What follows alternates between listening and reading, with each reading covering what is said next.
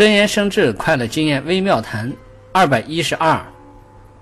没有智慧的人即使是生活中不足挂齿的小事也没办法处理。更何况做更大的事情呢？